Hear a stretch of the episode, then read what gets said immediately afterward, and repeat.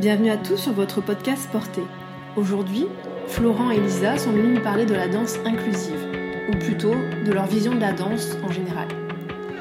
Si vous aimez Porté, n'hésitez pas à aider à sa diffusion en le partageant et en laissant commentaires et 5 étoiles sur l'application Apple Podcast. Bonne écoute!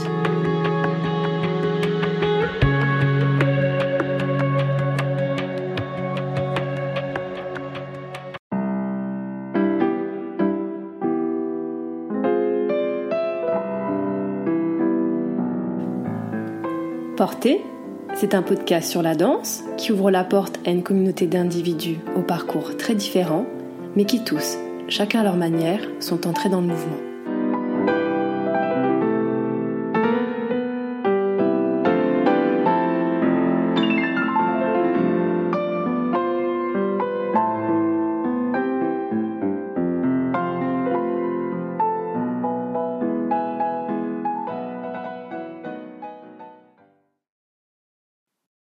Bonjour Florent et Elisa, merci d'avoir accepté de répondre à mes questions aujourd'hui. Donc aujourd'hui, on va parler de danse inclusive.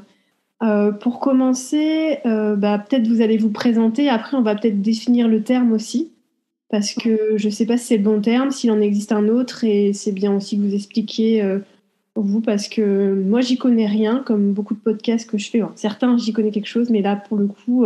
Je vais découvrir avec les auditeurs, donc c'est parti. Qui veut commencer ? Je commence. D'accord.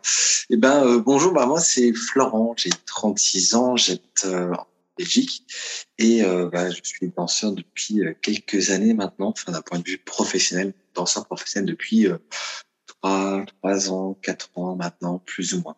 Donc voilà. Ouais. Alors moi c'est Elisa, j'ai 20 ans, je danse que j'ai 5 ans et j'habite en France, du coup on est assez loin mais on arrive à se retrouver pour travailler et voilà, c'est moi. Alors pour commencer, est-ce que l'un de vous, ou peut-être chacun donne sa vision, est-ce que déjà le terme de danse inclusive c'est le bon terme qu'il faut utiliser ou c'est trop technique, il y en a un autre, comment on dit ? J'y vais ? D'accord. Non, alors le terme danse inclusive est un bon terme, mais je pense qu'il faut pouvoir le comprendre. Et des fois, il est mal compris et des fois mal utilisé. En tout cas, en Belgique, le terme danse inclusive est très mal utilisé parce qu'il est vraiment raccroché que à l'handicap. Alors que pour moi, être inclusif, c'est vraiment pouvoir être accessible à tout le monde. C'est-à-dire, c'est qu'importe, on peut vraiment aller loin, c'est-à-dire, c'est qu'importe l'origine, la religion, c'est qu'importe la langue, c'est qu'importe le type d'handicap, c'est vraiment être inclusif dans... c'est tout type de différence. On a l'âge, finalement, l'âge aussi. Oui, les extrêmes, c'est possible. Oui, c'est ça. Mais c'est-à-dire, c'est comment, si on veut avoir une information, c'est comment on fait pour que cette information soit accessible et comprise de tous. Et donc bien souvent et donc c'est dire qu'être inclusif en soi peut être très compliqué parce que si maintenant plus on va vouloir être accessible ouvert à tous et plus il va falloir trouver une manière d'expliquer ce que l'on veut ou en tout cas montrer ce que l'on veut de la manière la plus simple possible entre guillemets, mais faire quelque chose de simple n'est pas toujours évident.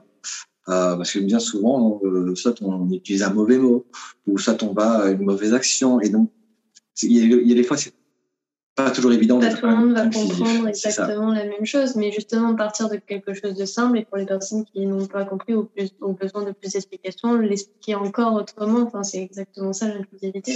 Oui, c'est ça. Finalement, il faut être. C'est une grande source de pédagogie, alors. Oui, c'est clair. Oh, oui. C'est et clair. Une grande ouverture d'esprit. Mmh, oui. Et que de la curiosité, j'imagine, c'est important aussi. Oui, la curiosité. Oui, c'est clair. Surtout, il faut aussi accepter de remettre en question ce que l'on sait ou la manière dont on enseigne pour être sûr que ce soit toujours la bonne manière, en tout cas la bonne méthode. Parce qu'il y a des fois, on peut enseigner d'une certaine manière et puis un beau jour, on peut se rendre compte que ah bah au final, là, ça coince. Ou en tout cas, ou peut-être qu'on a créé une nouvelle chose qui pourrait permettre d'améliorer. Et donc, c'est comment on peut tout le temps remettre en question ce que l'on sait pour être sûr que on va bien faire les choses. Et que ça puisse marcher pour tout le monde, en quelque sorte. Et que personne soit exclu, même si la personne ne comprend pas la pédagogie dite lambda qu'on apprend de base. Mmh. Ouais. Et toi, Elisa, en France, est-ce que du coup on dit la même chose ? Est-ce que c'est un terme aussi qui peut être mal employé ? Ou qu'est-ce que tu as... Ce qu'on pense sur le terrain, en fait, ça donne quoi ? Alors oui, pour nous, pareil, en France, c'est le même mot qui est utilisé. Je pense que c'est aussi pareil, on l'utilise pas très bien aussi, car parce que nous, quand on a utilisé ce mot, on va dire qu'on l'a créé pour expliquer la danse inclusive avec des personnes en situation de handicap et des personnes valides. Mais sauf qu'il, pareil, il est mal situé. C'est-à-dire que ce n'est pas que des cours inclusifs avec personnes en situation de handicap et personnes valides. Nous, on aimerait que ça vienne à tout le monde peut venir danser avec nous, tout type d'âge, tout type de religion, même si la religion est pas forcément mise en compte. Enfin, non, peut-être que ça pourrait. Peut-être que ça pourrait, parce que oui, ça pourrait en soi. Ou tout type de personnes en situation de handicap, tout type de différence, tout type de couleur, tout type de vraiment. De façon de penser. Tout public, en fait, oui, différent. Oui, c'est ça. Hein, surtout ça aussi. Comment ? Différents esthétismes aussi. Enfin... Exactement, esthétisme, de pensée, car même plein de pensées différentes apportent aussi énormément de choses et de beauté aussi. Donc vraiment, on aimerait que ce mot soit réellement utilisé pour vraiment tout le monde, tout universel, quelque chose d'universel. Ça. Je pense que c'est arriver à retirer... un maximum d'étiquettes, entre guillemets. Voilà, c'est ça. C'est pas créer une chose qui soit accessible pour les personnes qui soient debout, assis, blablabla. Non, c'est vraiment dire, on va créer quelque chose qui soit accessible aux personnes. Et ça s'arrête là. À l'être humain. Et donc, pour répondre là-dessus, par rapport à la danse inclusive, moi, ici, en Belgique, je donne un cours à des élèves qui sont, pour le coup, eux, tous valides, entre guillemets. Et donc, c'est aussi la danse inclusive parce que je montre pas de mouvement. Je travaille sur des idées. Et donc, je mets en place des idées, je mets en place des exercices, mais je parle énormément. Et donc, c'est-à-dire qu'eux, ils commencent à créer et puis j'utilise ce qu'ils créent pour améliorer ce qu'ils ont fait. Et donc, c'est-à-dire souvent, je travaille par rapport à eux, je travaille sur eux et ce qu'ils me proposent. Et je joue avec ça. Et je trouve que c'est plus nourrissant. Tu travailles à partir de leur corps et de ce qu'ils sont eux. C'est ça. Donc en fait, ce jour-là, ils amènent quelque chose et un autre jour, ça peut être complètement différent ou d'autres personnes. Et en fait, c'est de là que naît la richesse et la diversité finalement. Exactement, et c'est ce qu'on essaye d'expliquer. C'est pas parce que tu as décidé de dire que tu ne savais pas danser que tu ne sais pas danser. En soi, on part de toi, de ce que tu es, de ce que tu nous donnes avec ton corps. Et ne serait-ce que même lever un simple bras ou secouer la tête, c'est danser. Parce que moi, j'ai travaillé avec des personnes qui sont dans un fauteuil et qui ne bougent pas. Et juste pour eux, danser, c'est danser avec les yeux. Donc, juste simplement bouger les yeux. Et juste ça, c'est danser. Et il sait danser, car il danse avec ses yeux. Oui, c'est des moments où on met un sens sur les choses.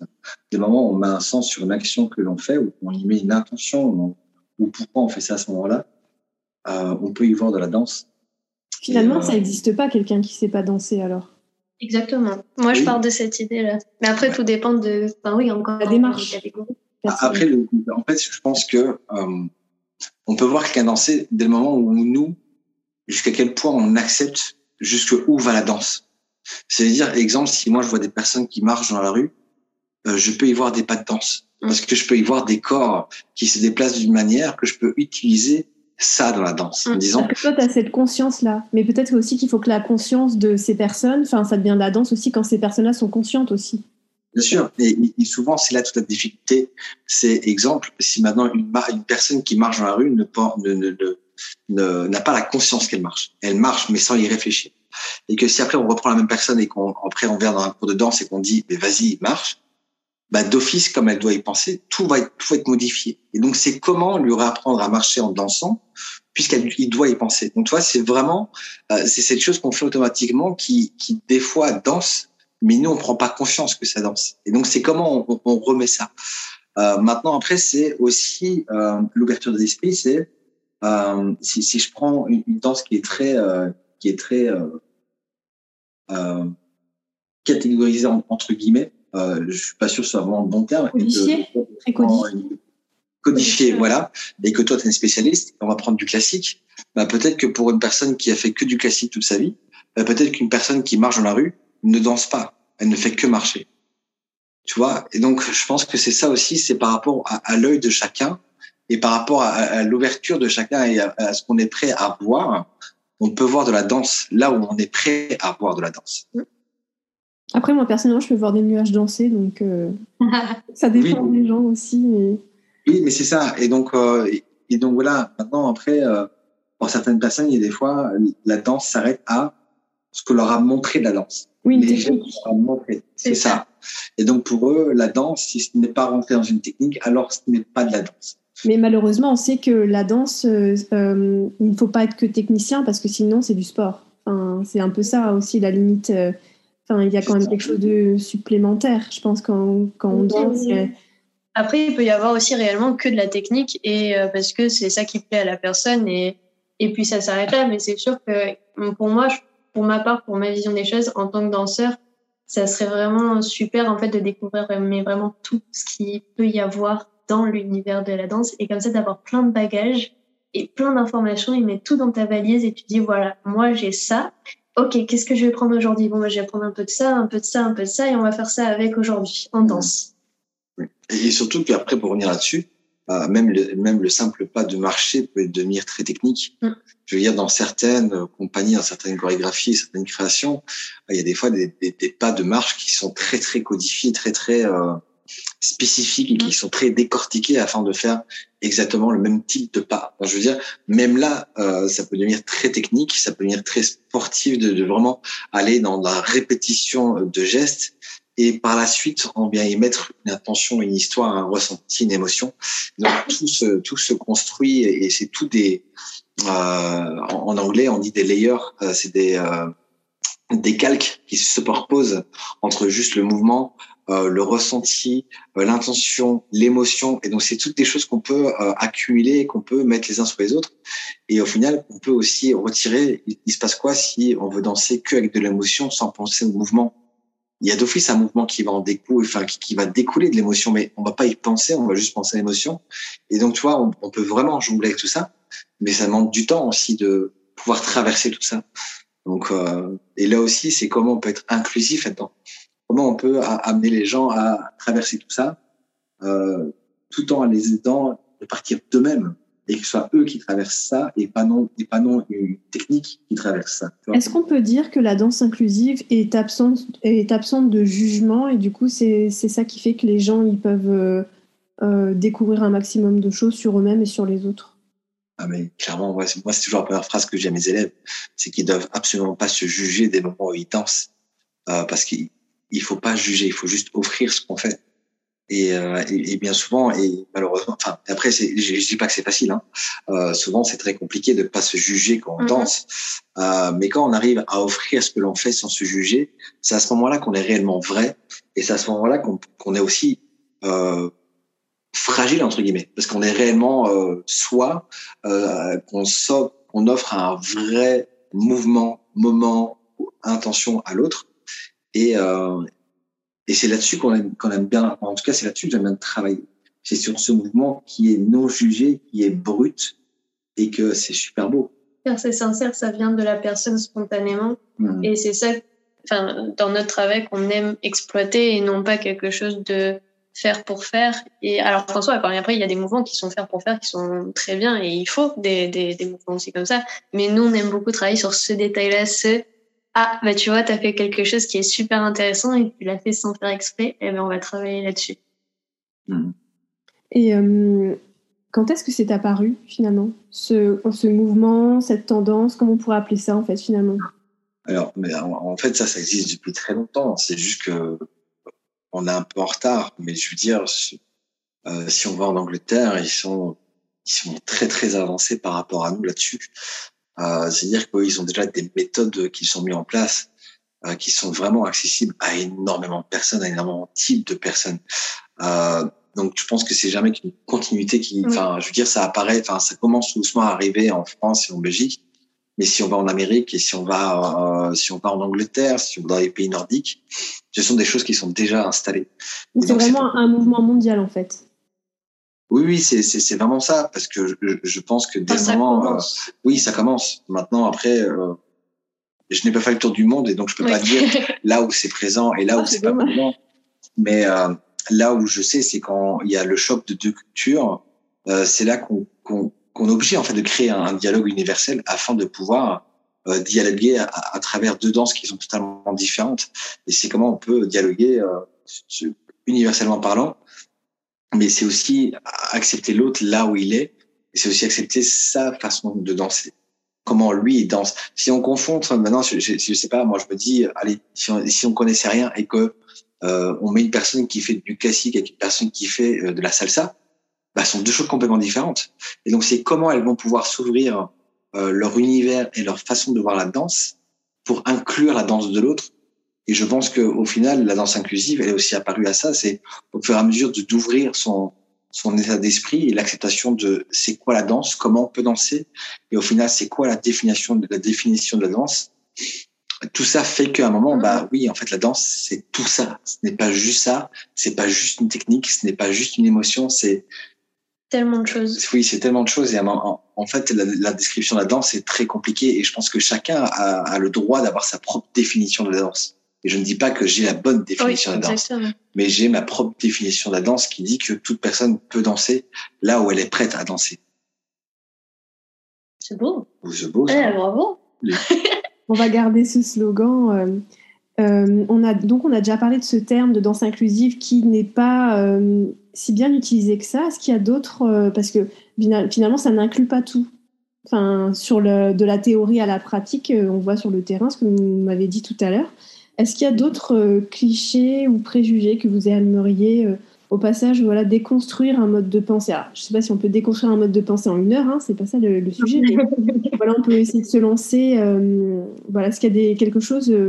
voilà, ou des choses que vous aimeriez un petit peu faire sauter certains verrous? Bah, en soi, c'est vraiment très clairement les étiquettes. Je sais pas si tu es d'accord avec moi. Oui, c'est les étiquettes. Hein, ouais, les étiquettes, parce que c'est vraiment les étiquettes qui mettent des barrières, je le trouve. Enfin, si on prend l'exemple du mot handicap, juste cette étiquette-là, parce qu'on travaille depuis longtemps dans ce domaine-là, juste cette étiquette-là est aussi mal utilisée. Parce qu'en fait, et c'est normal parce qu'on ne connaît pas réellement cette étiquette, on ne s'intéresse pas réellement aux mots. Dis-moi si je me trompe au moment. Mais je ne suis pas un spécialiste. Non, mais au cas où, si tu n'es pas d'accord. On ne s'intéresse même pas réellement à ce mot et on détermine ce mot handicap par c'est malheureux. Enfin, c'est triste parce que... Oui, c'est connoté en fait. Ce mot, il est connoté négativement. C'est connoté, enfin, pas pour tout le monde, attention, mais comme pour les personnes qui ne connaissent pas réellement le... C'est que pour la société, c'est quelque chose qui est en dessous.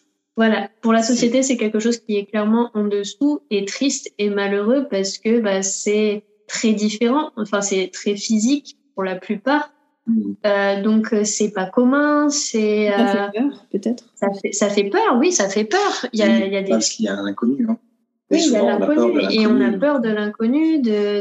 Oui, c'est ça, on a clairement peur de l'inconnu. Mais après, ça peut aussi se comprendre. Je pense qu'il ne faut pas non plus jeter la pierre aux gens. Ah non, ce que je dis. Je pense qu'on n'est pas habitué et qu'on tombe sur une personne tout d'un coup qui bave devant nous et qui ne sait pas contrôler ses mouvements. Et, moi, je peux comprendre qu'il y ait une appréhension et je peux comprendre que si ces gens-là n'ont jamais été confrontés à des personnes... C'est ce que je disais, parce que c'est une question d'habitude et de non-connaissance. Et c'est normal, on n'apprend pas ça en étant jeune, enfin, pas pour tout le monde.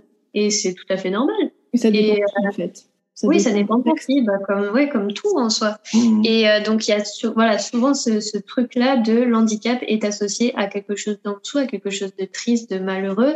Et j'ai eu souvent des personnes qui m'ont dit après des spectacles avec des personnes en situation de handicap, on me disait en fait, les handicapés, ils sont pas malheureux.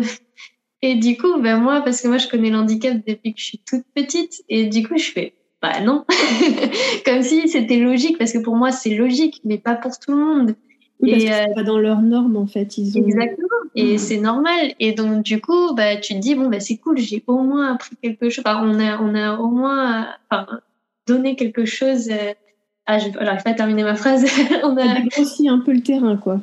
Oui, voilà. Et allumer la lumière un petit peu. Enfin, exactement, on a déjà enlevé cette grosse barrière-là de bah, ils sont en dessous, ils sont tristes, ils sont malheureux, alors qu'en soi, ils n'ont connu que ça. Pour ceux qui sont nés en étant en situation de handicap, ils n'ont connu que ça. Donc, c'est comme si nous, on disait pour les personnes dites normales, entre guillemets, c'est-à-dire des jambes et des bras et on marche comme tout le monde, etc.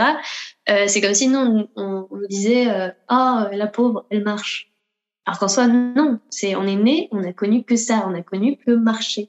Tandis qu'il y a... il y en a qu'on a des stratégies qui vont avec la marche, mais n'importe qui, ça dépend qui on est et comment on est, on a toujours des stratégies pour... je pense que l'homme, il est poussé par ses désirs, donc pour aller chercher des choses, en fait. Exactement. Et donc, nous, on a connu que ça, et c'est normal, et nous, tout va bien. Pour eux, c'est à peu près pareil, Eux, ils ont connu que la chaise roulante ou une jambe bionique ou etc. Mais... Pour eux, c'est juste des personnes normales. Enfin, pour eux, elles sont normales. Et elles sont normales. C'est mis après, oui. Et j'ai eu cette discussion avec une personne de petite taille avec qui je danse en Allemagne. On a eu cette discussion on avait dû faire un exercice où on devait partir de nous-mêmes. Mais c'est très compliqué parce que l'exercice c'était on ferme les yeux et au moment où on ouvre les yeux, on doit se découvrir soi-même. Et j'ai dit c'est très problématique comme exercice parce que est-ce que je me découvre moi-même mais comme étant là et donc c'est dire que la chaise fait partie de moi et donc pour moi je suis... De quoi ? Une chose d'intérieur en fait. Oui, mais c'est dire que pour moi la chaise n'est pas un handicap. C'est-à-dire que c'est moi et donc je suis une personne normale pour moi-même et pas une personne qui a un handicap. Et donc on s'est posé cette question tous les deux en se disant tiens mais en fait c'est vrai que c'est problématique de se dire comment est-ce que nous on se perçoit dans cet exercice. Est-ce qu'on se perçoit en tant que personne normale et donc il n'y a pas de souci donc on se découvre normalement et donc on n'exagère pas l'handicap et on ne le fait pas exister puisque il ne peut pas exister. Et donc tu vois il y avait tout un questionnement et qu'au final la réponse n'était pas forcément évidente parce que oui on est normal mais d'un côté oui il a un handicap et donc oui on vit à travers cet handicap. Alors oui il définit pas la personne qu'on est mais en même temps il est là. Enfin donc toi il y a vraiment tout et au final c'est pareil pour toute personne. C'est juste que nous le handicap il est très visible et donc c'est à dire qu'on peut le marquer. Et aussi l'handicap aussi on entend aussi difficulté. Parce que oui c'est très visible et que les normes c'est marcher, avoir deux jambes et deux bras et ça c'est la norme dite sociétairement parlant et handicap est égal à difficulté, triste, malheur, etc. Alors qu'en soi parce que la société elle est construite d'une certaine manière où c'est facile de naviguer dedans parce qu'il y a toujours des inégalités par exemple sans parler de handicap mais en étant une femme, on est au courant qu'il y a des différences salariales, par exemple. C'est la société qui a mis ça en place parce que c'est comme ça. Donc, peut-être que ça vient de là, ce regard. Oui. Non, mais c'est ça. Mais c'est clairement ça. C'est depuis des années. Avant, les personnes en situation de handicap, on les cachait. Enfin, ça ne doit pas exister. Et du coup, je terminais sur c'est égal à difficulté. Alors qu'en soi, nous aussi, on a nos propres difficultés. Les personnes dites normales. On a aussi nos difficultés, sauf qu'on ne les voit pas. Et tandis que eux, c'est très visible. Alors du coup, quelque chose de visible, hop, tu as une étiquette. Oui, alors qu'en soi, c'est ça. Alors qu'en soi, ils ont connu que ça. C'est-à-dire pour les personnes qui sont tout le temps accompagnées, elles sont nées et elles ont vécu toute leur vie accompagnées. Comme nous, on est nés et on a toute notre vie, on a su se débrouiller seuls. Mais il y a des moments, on avait besoin d'aide pour certaines choses psychologiques, pas psychologiques, physiques.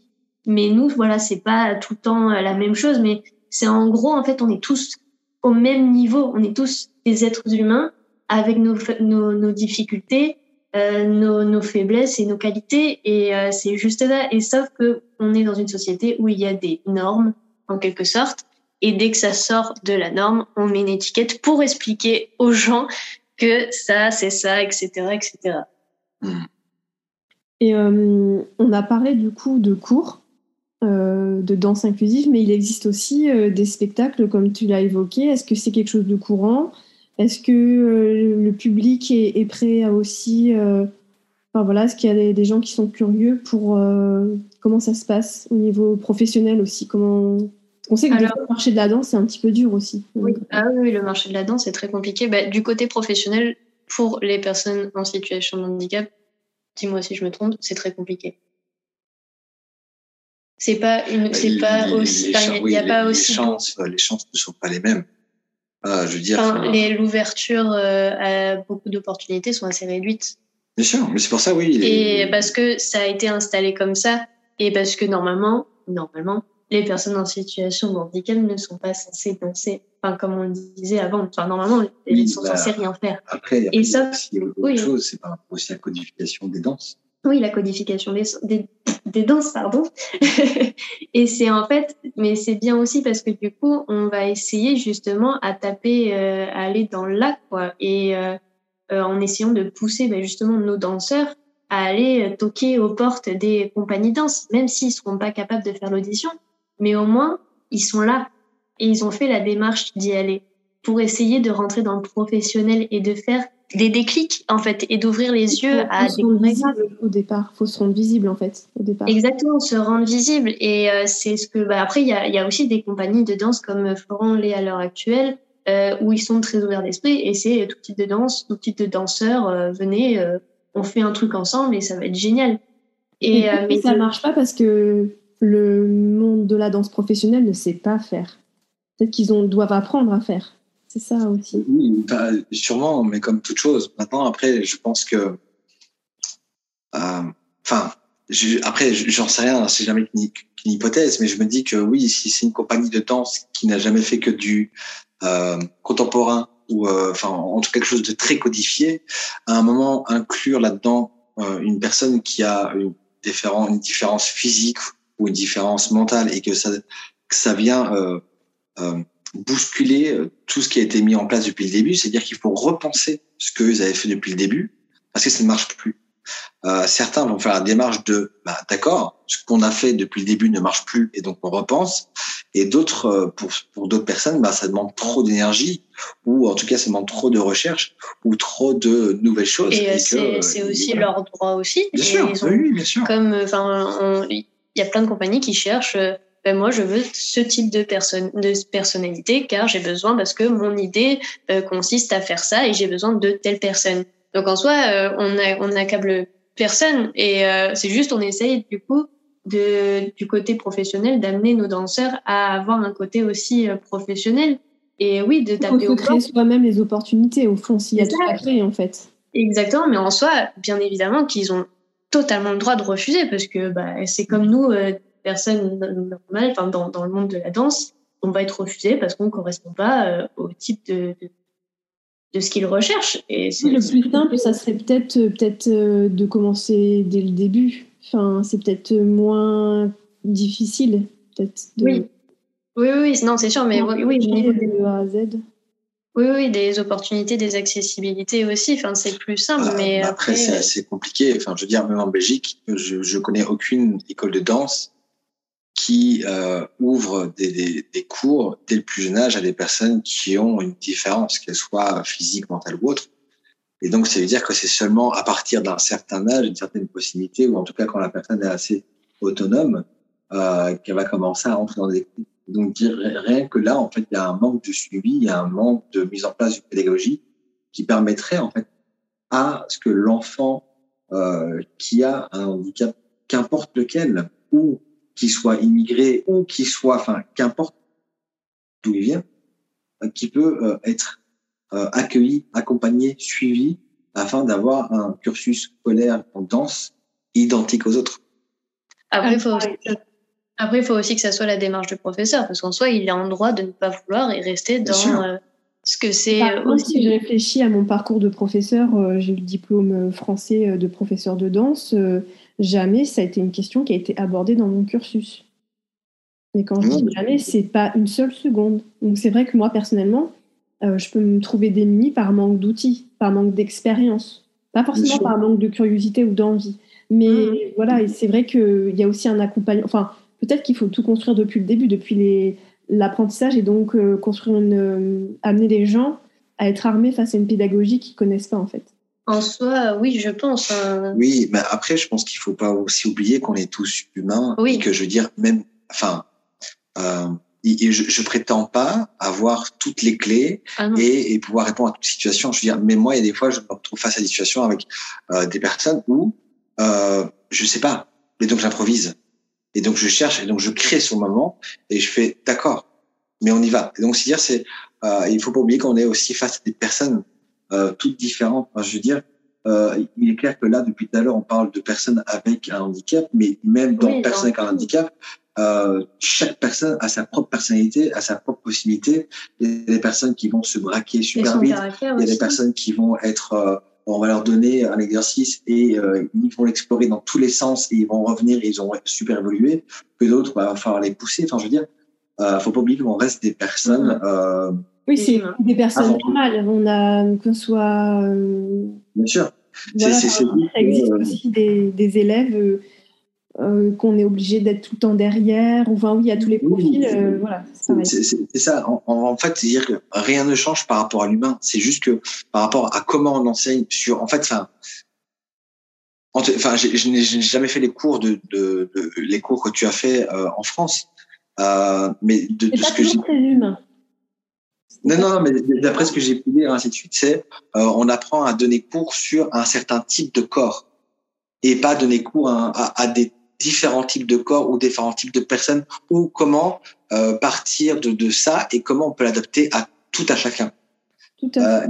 Après, ça demande aussi énormément de recherche et de curiosité personnelle, parce que je pense que même si on donnait l'outil de comment... moi, exemple, si je veux donner cours, je veux partir d'une idée.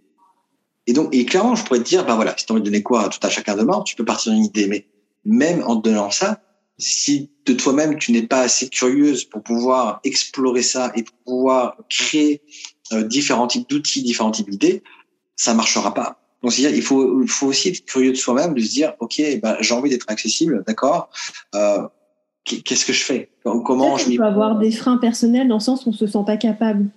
Parce qu'on imagine qu'on n'est pas capable de comprendre, en fait. Ou voilà, qu'on se met une forme de responsabilité alors qu'il y a, il y a pas plus d'enjeux que... Non, en fait, c'est ça. Et je pense que des fois, on se dit qu'il y a des enjeux de malade, alors que non, on veut juste apprendre de la danse à une personne. Et ça s'arrête là, en fait. Oui, c'est tout simple. Et je pense que si le danseur ne doit pas se juger quand il est sur scène, je pense que le pédagogue ne doit pas juger ce qui arrive. C'est-à-dire qu'il va donner un exercice et il va se produire ce qu'il va se produire. Mais qu'est-ce qu'on fait avec ça ? Et c'est comme ça, enfin, je veux dire, c'est naturel à chacun. Je pense que même dans le cadre scolaire classique, entre guillemets, enfin, quand je dis classique, c'est normal.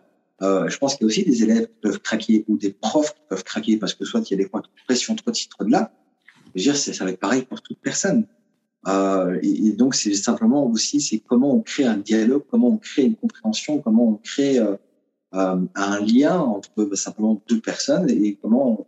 Voilà, je veux dire, c'est pas forcément évident de se dire qu'on veut accueillir l'humain, quoi. C'est ça. Tel qu'il est. Et après, justement, ces humains-là, parce que je sais qu'il y a certains publics qui sont compliqués à aller chercher. C'est-à-dire, moi, personnellement, dans ce classique, les garçons sont compliqués à aller chercher. Les filles viennent, mais les garçons... alors, oui, est-ce que, par exemple, une personne en situation de handicap ou quelqu'un de différent n'aurait pas la démarche d'aller à la danse, et donc du coup il faut venir chercher ces personnes-là. Alors, est-ce que c'est quelque chose que vous constatez, et est-ce qu'il y a des stratégies, comment ça se met en place? Oui, parce que déjà il y a des prototypes qui sont installés, des garçons, ils vont dire non, c'est pour les filles. Oui, la danse de base, mais alors le classique c'est encore pire, c'est pire, c'est vraiment que pour les filles. Et c'est stéréotypes et des étiquettes, on est encore en train de se battre. Voilà, on est encore de se battre là-dessus et on se bat tout le temps sur ces étiquettes et ces prototypes et après les démarches, oui, parce que là à l'heure d'aujourd'hui, oui, on doit aller les chercher parce que comme tout le monde est bloqué sur des prototypes, du coup on est obligé d'aller vers. Mais après, essayer de trouver des stratégies, Après, il y a aussi un juste milieu à avoir. Moi, je sais bien souvent que je peux proposer à des personnes qui ont des fois un handicap de dire ah tiens, voilà, si tu veux, il existe ça. Oui, voilà, proposer. Mais bien souvent, je vais rarement aller plus loin parce que je veux aussi que ce soit une démarche de la personne. Je veux qu'elle ait envie de venir danser. Et je veux pas que la prendre par la main et dire bien danser, ça attire du bien. Alors oui, la danse peut être une thérapie. Je ne fais pas de thérapie et je me dis pas danse thérapeute, art thérapeute, quoi que ce soit. Et je veux vraiment que la personne soit vraiment une envie de sa part de venir danser. Donc je pense qu'il est important de sensibiliser pour dire oui, ça existe. Mais aussi que réagir à une personne normale, de dire tu veux danser, ok, viens danser. Mais si je passe tout mon temps à taper à toutes les portes des maisons avec des personnes qui ont un handicap pour dire dis si tu veux, je fais de la danse, tu veux venir danser parce que enfin non en fait. Alors il y a peut-être des moyens moins ça se fait de rencontre artisanale. Voilà, peut-être comment on utilise les médias justement pour rendre ça visible aussi, parce que c'est vrai que Alors, le problème qui se passe, c'est que, et c'est là que le terme danse inclusive, est très problématique à ce moment-là. C'est que si maintenant, parce que moi, ça m'est déjà arrivé plusieurs fois, c'est que si maintenant je donne un cours de danse inclusive, les personnes dites valides vont se dire, ah, c'est pas pour moi, c'est pour les personnes qui ont un handicap. Si maintenant je donne un cours de contemporain, les personnes qui ont un handicap se disent, ah, c'est pas pour moi, c'est pour les personnes qui sont valides. Si maintenant je dis, non, je fais un cours de danse contemporaine, mais qui est inclusif, donc tout le monde peut accepter, et que là, ils viennent, les personnes qui sont dites valides, bien souvent, comme ils voient les personnes de handicap entre d'eux, ils se disent, je ne vais pas évoluer. Parce qu'on va devoir ralentir pour les personnes qui ont un handicap. Et donc, tu vois, c'est très compliqué. Parce que aussi, le jugement propre à l'autre et de se sentir, dès le moment où on se sent supérieur à une personne qui a un handicap, il y a déjà un problème. Parce que c'est dire que on se sent supérieur, alors qu'il y a des personnes qui ont un handicap qui sont nettement, qui peuvent être supérieures par rapport à leur propre personne, par rapport à comment ils peuvent mettre en place certaines choses. Il y a des grands artistes qui ont des handicaps, qui ont fait énormément de scènes parce qu'ils ont parlé de leur personne et pas de leur handicap, mais ils ont mis leur personne en avant. Et cette personne a un handicap. Et donc c'est bien souvent c'est ça aussi, c'est que c'est très compliqué. Et donc, c'est là que la danse inclusive, des fois, le terme... se mélange, ça se percute. Et du coup, à chaque fois, tu dis non, c'est pas ça que je voulais dire, mais c'est ça. Mais du coup, et après... On est tout le temps en train de s'excuser, en fait. Ça va pas. Est-ce qu'il y a un mot que vous auriez préféré ou que vous utilisez? Moi, j'aurais préféré rien. Pas de mot. Un mot? Un mot. Non, parce que... Moi, j'aurais préféré qu'il n'y ait pas d'utilisation à mettre un mot. C'est « venez danser » et c'est tout. Oui. Maintenant, après, en fait, le problème qui se passe, c'est qu'on est obligé d'utiliser un mot parce que la danse a été codifiée. Oui. Et donc, maintenant, on doit faire comprendre que même si la danse a été codifiée, toute personne peut danser. Et donc, voilà. Mais sinon, et après, je pense qu'indirectement, est-ce qu'il y a une confrontation qui se place entre les danses codifiées et la danse inclusive? De dire, est-ce que la danse codifiée est moins bien ou pas que la danse inclusive? Et que pour moi, c'est deux choses complètement différentes. Oui, c'est que on peut même pas comparer parce que c'est pas comparable. C'est pas le même type de danse et je pense que même un cours de danse classique peut être inclusif. Je veux dire, une jambe à la main peut être repensée afin de donner une idée différente pour que chacun puisse venir créer sa jambe à la main. Après, ça demande énormément de recherche. Mais si maintenant on va chercher la pirouette, c'est comment moi je peux réinventer la pirouette en chaise roulante. C'est qu'est-ce que pour moi une pirouette? Et donc, tu vois, c'est-à-dire, on pourrait repenser, et donc, au final, c'est-à-dire, je pourrais très bien aussi faire du classique, si j'en avais envie. Après, il est clair que c'est pas le type de danse que je préfère le plus, mais, j'en ai déjà fait un peu, mais. En soi, ça serait juste que tous ces codes de danse soient logiquement, ouverts à tout. Donc, ça serait la danse avec un grand D et basta, en fait.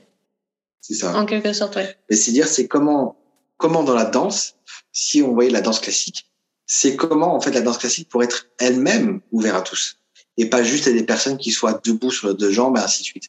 C'est que la danse classique, il y a des codes qui sont à l'intérieur, mais la danse classique, on est d'accord que c'est de la grâce, c'est de la prestance. Mais je pense que la danse classique, c'est née à une certaine époque, du coup, oui. Et que l'évolution vers l'ouverture a été freinée Parce que là, on n'en est clairement qu'à la diversité d'origine, on est, et de corps, mais pas trop différents. Hein. Ça fait pas longtemps que ça commence à s'ouvrir, donc, mais je pense aussi que ça vient de son origine historique, en partie.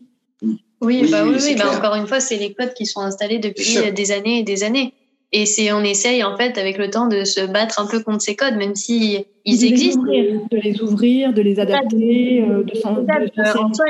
c'est ça, ils existent, on peut pas les supprimer et on ne veut surtout pas les supprimer. On veut juste les faire évoluer car dans la vie on évolue et il faut évoluer justement parce que évoluer pour moi c'est l'avenir. Donc oui, parce qu'après si je prends de danse que j'ai faite aussi qui est la bachata par exemple, il est clair que la bachata est aussi très codifiée avec des pas qui sont assez codifiés la technique entre guillemets.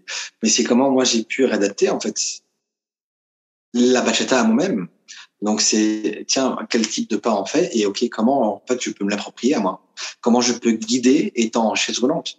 Ça a été une grande question avec le professeur aussi, c'était une grande question de se dire c'est vrai, comment une personne qui est en chaise roulante peut guider en bachata, et donc elle a dû trouver aussi une propre manière de réinventer la bachata afin que je puisse moi-même la pratiquer.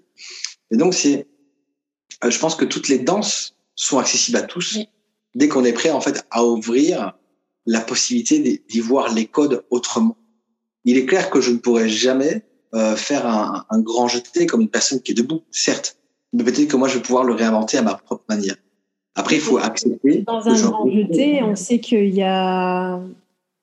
le saut, mais aussi il y a l'effet visuel que ça procure, il y a un élan, il y a ce temps entre... l'élan et la chute, une suspension, ça c'est tout à fait possible. C'est l'essence même du grand jeté en fait. Le résultat. Donc toi, si les gens ne sont pas acceptés de voir en fait la différence dans la technique, de dire c'est vrai que même une personne en chaise peut faire un grand jeté et ça peut exister et ça a le droit d'exister, ça devient inclusif parce que c'est-à-dire on accepte de ouvrir le possible à d'autres personnes pour faire ça et que ce n'est pas seulement pour les personnes qui sont debout avec deux jambes, deux bras et ainsi de suite. Et donc, c'est comment adapter le code à toute personne. Et sur le plan vraiment concret, donc vous deux, vous êtes rencontrés par quel intermédiaire? C'est dans une compagnie? C'était un projet? C'est quelque chose que vous avez pensé tout seul? Comment ça s'est passé? Moi, on s'est rencontrés, c'était un projet qui s'appelle Fait danser la mer. C'est un projet pareil de danse. N'importe quoi. Et c'est un projet de danse inclusif qui a été mélangé avec deux compagnies de danse, la compagnie Sixième Sens et la compagnie Técabelle, et aussi d'autres danseurs de l'extérieur, dont Florent en fait partie. Et ces projets consistaient à danser sur le thème de la mer avec bien sûr tout type de danseurs. Et on s'est rencontrés à ce projet-là et en fait on a travaillé quelques jours ensemble. On a dit ça serait cool qu'on travaille un petit peu ensemble. On avait bien accroché et on s'est dit pourquoi pas que moi je vienne chez lui en Belgique. Et je suis restée une semaine chez lui et on a fait une chorégraphie qui s'appelle I Still Believe qu'on fait tourner beaucoup en ce moment, mais on s'était dit on fait une choré, on fait la vidéo, on met ça sur les réseaux et merci, au revoir. Et ça fait la vie, voilà, c'est ça en gros. C'est ça, et sauf que ça n'a pas du tout, ça s'est pas du tout passé comme prévu. Donc on faisait du coup cette fameuse choré et on s'est rencontrés aussi personnellement à travers cette chorégraphie. Donc on a tissé des liens à travers cette chorégraphie. Et par la suite, à côté, on voulait faire une petite vidéo de danse un peu sympatoche pour rigoler, pour montrer ça aux copains sur les réseaux. Et puis, c'est tout. Et on a travaillé ça dans le salon de chez Florent 1 heure et on l'a mis en vidéo. On l'a filmé dehors sur un boulevard, sur une musique de Vianney. Et on l'a mis sur les réseaux, sauf que on a fait combien de vues. Là, on est à 210 vues, je pense. On est à 210 000 vues, 3000 partages. Et là, on n'a rien compris. En fait, plus c'est un peu une petite bouteille à la mer qu'on aurait trouvée, quoi. Exactement. Et en fait, plus les minutes passaient et plus on voyait le chiffre grossir et les messages et le nombre d'abonnés aussi qui commencent à, à, dégringolait, on comprenait pas, on disait mais en plus elle est nulle notre vidéo, enfin elle est nulle, elle est sympa mais il y a rien de fou. Et on comprenait pas ce un truc fini, c'était pas quelque chose que voilà. En plus, dans la Corée, je me trompe et ça se voit très clairement que je suis oh mince, c'est quoi déjà? OK, c'est pas grave, on continue. Mais c'était totalement spontané, drôle. À l'arrache quoi. Ah ouais, totalement à l'arrache, mais là vraiment c'était à l'arrache. Mais au moins, c'était vrai. Mais au moins c'était vrai, ça c'est clair. C'était sincère, c'était tout ce que tu voulais. Mais on s'était vraiment amusé là-dedans, mais sans plus ni moins quoi. Surtout qu'on l'a fait qu'une seule fois. Oui, on l'a fait une seule fois, on l'a filmé en une fois. Et je sais qu'on s'était posé la question de se dire bon, est-ce qu'on la refait ou pas? Et je sais qu'on a dit non. Au moins celle-là elle est vraie, elle est comme ça. Et voilà, et donc on est resté là-dessus, donc on a fait qu'une seule prise et donc alors, depuis si vous voudrez la voir, on la trouve où? Oula, oh, on la trouve sur Instagram, sur Facebook oui. Donc vous tapez Elisa Martinez ou Florent de Pessaver. Et sinon, on a un compte Instagram qui s'appelle Elisa et Flo. Ouais. Voilà, sur Instagram aussi. Et on a toutes nos vidéos, parce qu'après, on a fait plein d'autres vidéos, pareil, à l'arrache, mais trop cool. On s'est bien amusé dedans. Donc voilà, on peut la retrouver ici. Et du coup, depuis cette vidéo, en fait, tout a démarré et on a eu plein de propositions de travail pour danser dans des festivals, à la télé. Et en fait, ils nous ont dit « Ouais, on vous veut ». Et nous, on a dit « Ouais, mais c'est pas ça qu'on fait de base. On travaille, on fait quand même quelque chose d'un peu mieux que ça ». Et ils nous ont dit « Non, mais on s'en fout, on vous veut, on vous fait confiance, pas de souci, allez-y ». Et c'est de là où tout est parti et on a commencé à faire des télés... ça. Des télés, on n'en a pas fait énormément non plus, mais on en a fait trois ou quatre, ouais. Avec des interviews aussi, des articles. Enfin, j'aime bien ce qu'on dit 3 ou 4 comme si c'était. Oui, comme si c'était banal, mais c'est pas banal. C'est agréable d'avoir sa chance, c'est vrai que. Non, mais surtout que moi, en plus, à cette époque-là, jamais je me serais dit que cette année-là, j'allais faire tout ça. En plus, c'était dans la période Covid, donc dans la période où on était tous enfermés, confinés. Et les gens ont le temps de regarder des vidéos et bon, on a déjà l'habitude de le faire donc... mais après ce qu'on s'est rendu compte c'est que c'est vrai que les personnes nous voulaient entre guillemets pour ce qui se dégageait entre nous deux et le lien qu'il y avait entre nous deux. Oui, il n'y avait pas forcément la technique qui était mise en jeu ou la performance, c'était surtout vraiment l'histoire qu'on pouvait offrir. Et donc c'est l'humain en fait, finalement. Voilà, c'est ça le côté humain quoi, qui les intéressait et qui leur faisait du bien surtout parce que en fait, je pense que cette vidéo était bien tombée pour les gens parce qu'en fait, c'était dans la période vraiment où on était confinés, les gens broyaient du noir et on leur a apporté juste peut-être une bouffée d'air. Parce qu'on a eu cet écho-là, une bouffée d'air de quelque chose de joyeux, quelque chose qui respire, et c'était sans prise de tête, c'était juste simple, et c'était juste cadeau en fait. Voilà, juste un moment simple, et puis c'est tout. Et je pense que cette vidéo est juste bien tombée au bon moment. C'était pas calculé, donc en plus, c'était sincère en fait. C'était totalement spontané parce qu'en fait, on a eu l'idée, on se baladait tous les deux sur ce boulevard. Et en fait on s'était dit oh ça serait drôle de faire une vidéo là et le lendemain on a dit bon allez viens on s'y met, on va filmer ça. Du coup on a appelé sa petite nièce, elle est venue filmer, elle était trop contente, on a passé un bon moment tous les trois et hop sur les réseaux et voilà. Et tout a démarré et c'était super parce que du coup toutes ces opportunités là ont pu ouvrir aussi des portes à la diversité, à l'ouverture d'esprit pour les gens, la découverte aussi. Est-ce que vous avez toujours pu dire exactement, parce que c'est vrai que des fois on fait des interviews, moi j'en fais pas, ça m'est pas arrivé. On sait comment ça fonctionne le système médiatique, que parfois on peut être, selon les montages, un peu galvaudé, contredit. Est-ce que vous avez eu l'impression que vous avez été vraiment entendu, que votre message est passé, ou alors que il y a eu des trucs qui ne nous ont pas plu? Il y a des fois, c'est quand même un petit peu... Tu sens qu'il y a des fois, c'est un peu... Je ne vais pas dire manipulé, mais tu sens qu'il y a des fois... Ça se modifie légèrement. En soi, le monde de la télé, comme moi, je l'ai ressenti de mon visu, le monde de la télé, moi, ne m'attire pas parce que nous, on apporte quelque chose de vrai et eux, c'est très modifié. Tout dépend des émissions. Il y en a où c'est quelque chose de réellement faux et tout est calculé. Mais est-ce que vous avez senti que vous aviez été utilisé, par exemple ? Par exemple, moi, pour un certain truc. Pour Spanish Got Talent, je pense que là, on a été très utilisé afin que l'émission puisse avoir une image. Une belle image. parce que des personnes à handicap. Oui, c'est un peu l'équivalent du greenwashing avec l'écologie. Maintenant, tout ce qui est pollué, en fait, c'est vert quand même, quoi. C'est un peu ça. Mais en soi, oui, cette émission-là, mais je pense qu'on n'est pas que les seuls. Enfin, il y a beaucoup d'autres personnes aussi. Mais oui, c'est surtout pour montrer un côté belle image. Après, ça a été une très belle expérience aussi. On a du coup découvert cet univers-là et ça nous a beaucoup appris aussi de ce qu'on était, etc.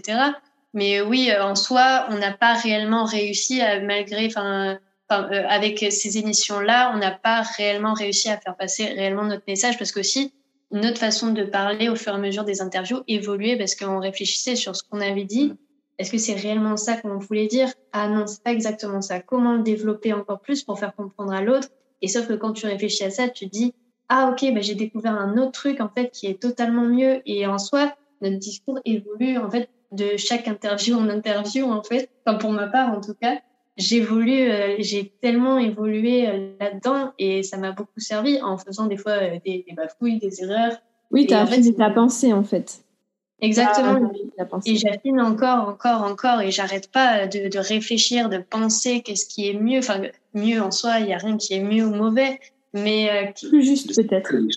Ce ne sont que des choix, exactement, et des réflexions. Et oui, moi en tout cas, pour ma part, j'évolue encore. Enfin, en soi, on évolue. Il y a des choix qui te ressemblent en fait. Exactement, voilà, c'est ça. Des fois, c'est compliqué de faire un choix parce que c'est vrai qu'il y a des fois, c'est juste un choix et après, c'est juste qu'il y a des conséquences derrière. Exactement. Et puis, voilà. Et puis, on laisse des choses de côté. Un choix, c'est choisir entre deux ou plusieurs choses. Donc, ce qu'on choisit, on l'a ou on le fait et ce qu'on choisit pas, ou on le met de côté pour plus tard ou on le fait jamais. C'est ça. Mais en soi, après, voilà, le monde de la télé, en soi... ça a été une superbe expérience et on a eu des très belles expériences. On a eu et surtout de très belles rencontres. Oui. On a fait vraiment de très belles rencontres, une très belle expérience et c'était cool qu'on puisse ouvrir ça à un public, à un autre public. En soi, c'est clair que moi, pour ma part, je préfère quelque chose de réel, d'avoir le public réellement en face de moi et de danser pour eux, plutôt de quelque chose de virtuel. Moi, j'ai un peu plus de mal avec ça, mais je ne regrette en aucun cas d'avoir fait ça. Et si on peut le refaire encore, ce serait génial. Comme ça, on peut encore évoluer et montrer l'évolution aussi au public en tout premier. Et pour conclure cet entretien, j'ai l'habitude de demander les projets, votre vision un petit peu court terme, moyen terme, long terme. Je sais pas, à vous de voir. C'est quoi ? Court terme, un McDo. Long terme, je sais pas. Alors, d'un point de vue personnel... Alors je sais pas pourquoi, pour l'instant j'ai ça. J'ai une envie, ça me plairait bien, d'ouvrir vraiment, arriver en fait à ouvrir une école de danse inclusive et trouver en fait des professeurs, parce que ça me plairait bien avoir des professeurs de classique, de jazz, de vraiment tout ça, et en fait qui soient prêts à relever le défi de remettre leur propre manière d'enseigner en question afin de pouvoir l'ouvrir à toute personne.